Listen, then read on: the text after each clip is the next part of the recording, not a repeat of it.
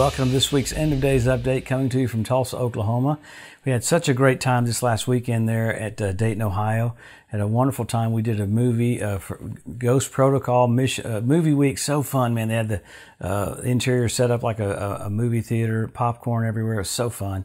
Then we had board meetings Monday and Tuesday, so just got off the plane. And so this weekend, if you're anywhere near Stockton, California, we'll be at Harvest Bible Church Saturday morning, uh, 9 to noon, and then Sunday morning. And we'll have a great time getting into the Word. So come join us if you can.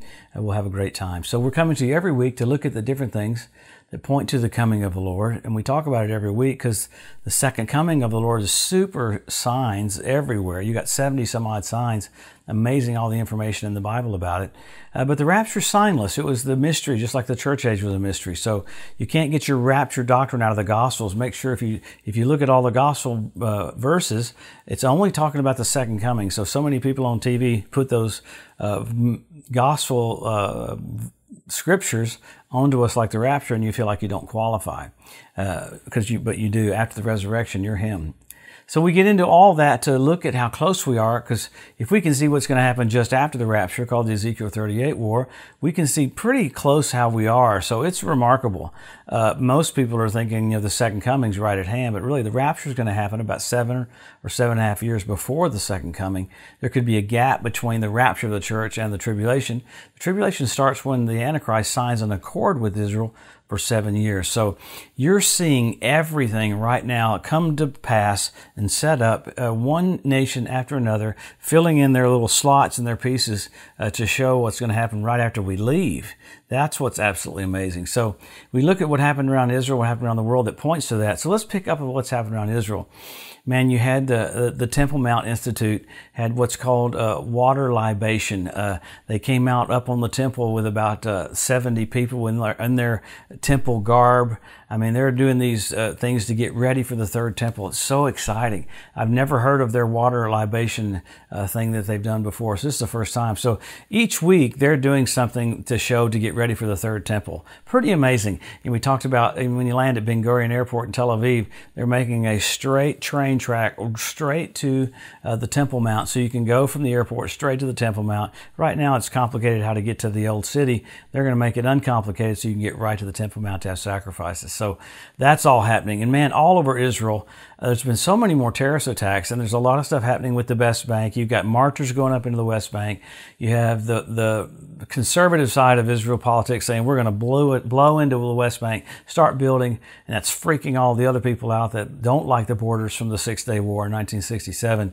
And I think that's where all the stuff's going to break loose is that one little area. But there's there's terrorist attack after terrorist attack after terrorist attack. I don't get into all of them because there's so come up on my phone on Jerusalem Post. It's like, oh my God, another one, another one, another one because people are acting out weirdness because that pressure's on the earth right now uh, for the coming of the Lord. So it's pretty radical.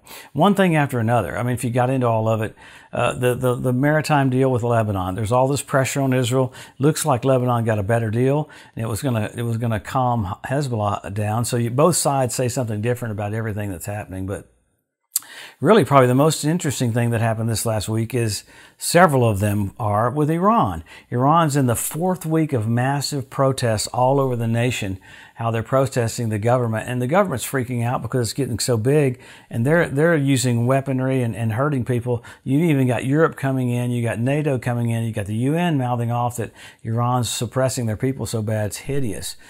Well, Iran, in the midst of that, they touted uh, to the International Atomic Energy Agency how much uranium they've uh, done. And a huge report came out yesterday by the International Atomic Energy Agency showing how Iran put those brand new uh, generation centrifuges in, a huge amount of seven great big ones, to where in a day they could do what they could do almost in a year. And uh, it's, it's a huge deal. Uh, the Atomic Energy Agency is kind of freaking out, going, Does anybody not realize how fast this is happening? Happening at Fordow, the underground underground place. That tells me that Israel's either going to have to hit that place with bunker buster bombs or they're going to do some cyber warfare.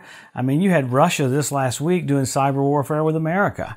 Uh, it's crazy to see what's happening that really goes unannounced. But Russia, Israel's going to have to do something to keep Iran from uh, getting a nuclear weapon. So right now, it's talking about radically being fast tracked with what they're doing. So you, you the, with all of that, you have the verbiage coming from Russia. Uh, Russia's firing into the Ukraine. Just you saw what happened this last week when the bridge got blown up between Crimea and Russia, and so uh, the Russia's going ballistic. And their new general's name is General Armageddon. They touted that. His name's General Armageddon and they're using these uh, incinerator heat missiles going into the Ukraine, hitting schools, hitting whatever, uh, with with with no thought pattern of how to save people. So it's it's completely heated up there. China sent drones into Taiwan. Taiwan Taiwan called it a first strike.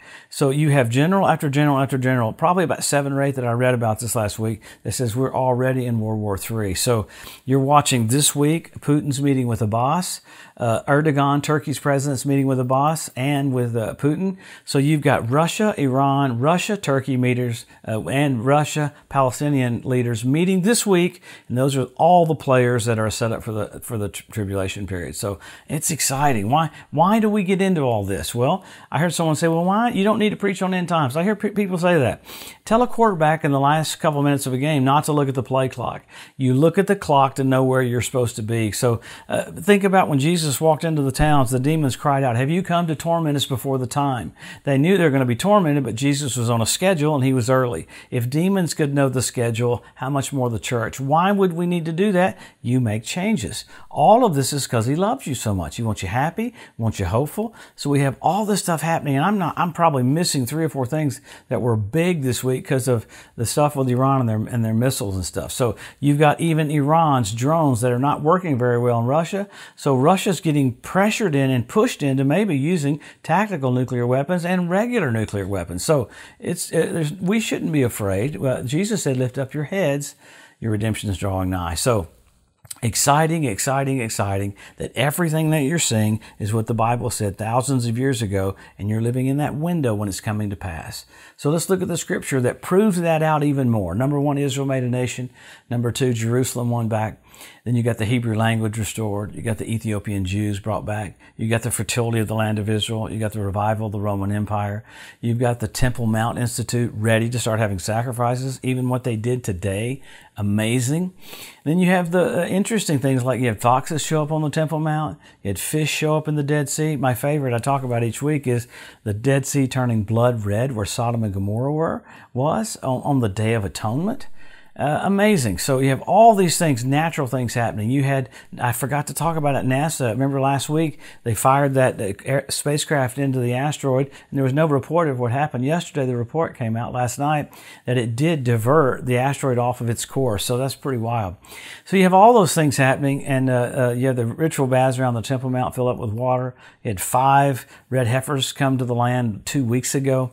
All that stuff is set up because this is what we'll be needing to see right for the coming of the Lord. And those things are playing out. You have 170 different species of predatory birds start showing up on the land. You, after the Ezekiel 38 war, God calls on the fowl of the air to clean the land up. And then seven years later at the Battle of Armageddon, he calls on the fowl of the air to clean the land up again. So you've got the cleanup crew in position. You've got Russia in position. You've got Turkey in position. You've got fish in position. You've got the Temple Mount in position. All these groups are getting into position because Jesus is just about to come. So what's the church doing? We we we hustle. Uh, we don't fit church into our life. It is our life. What what do we do? Help our local church. Help our local pastor. This is it. I hear people go, well, this couldn't be it. Well, no, there's never been a generation with all these signs. I hear people go, these signs have happened before. Nope, never. It's a very, very, very unusual time. We're blessed. So you've got signs. Uh, men will be lovers themselves. We had Jupiter this last week uh, be as close to the Earth as it can be, and that's a king planet. So the king is near. You've got the, the planetary things are just amazing. Blood red moons a few years ago on Passover and Tabernacles.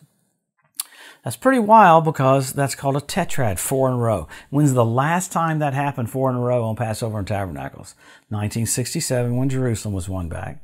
1948 when Israel was made a nation, and 1492 at the Edict of Expulsion when the Jews were kicked out of Spain. So remarkable. The heavens begin to talk about and preach to us something's coming. It's so flawless. You had Brother Hagin born, at Kenneth Hagin born in 1917. One Jubilee later, 50 years, 1967, Jerusalem's won back. Amazing. So you have uh, the Bethlehem Star, which is my favorite, which we really don't hear enough preaching about But at the birth of Jesus, you had Regulus, a king planet, Jupiter, a king planet, Venus, a mother planet. Men are from Mars, women are from Venus. They all three came together at the birth of Jesus. The constellation was Virgo.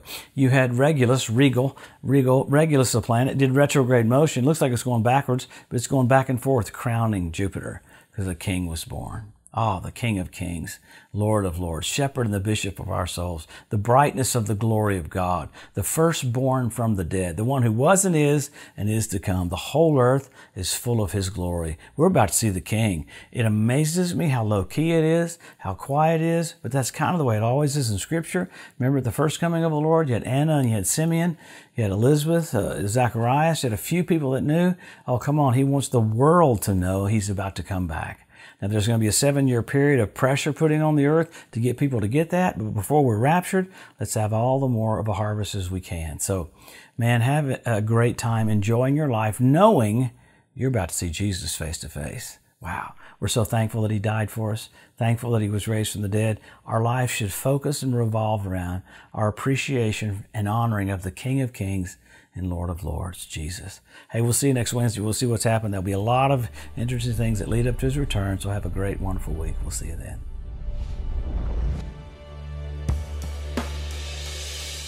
Thanks for joining us today at the End of Days Update. If you'd like to be notified every time there's a new post, just go to the edu at josephmorris.com and subscribe to receive email alerts. If these posts and updates have been a blessing to you, please consider making a one time donation to help get the message out or even becoming a monthly partner with Joseph Morris Ministries. Thanks again for tuning in to the EDU, and we'll see you next week.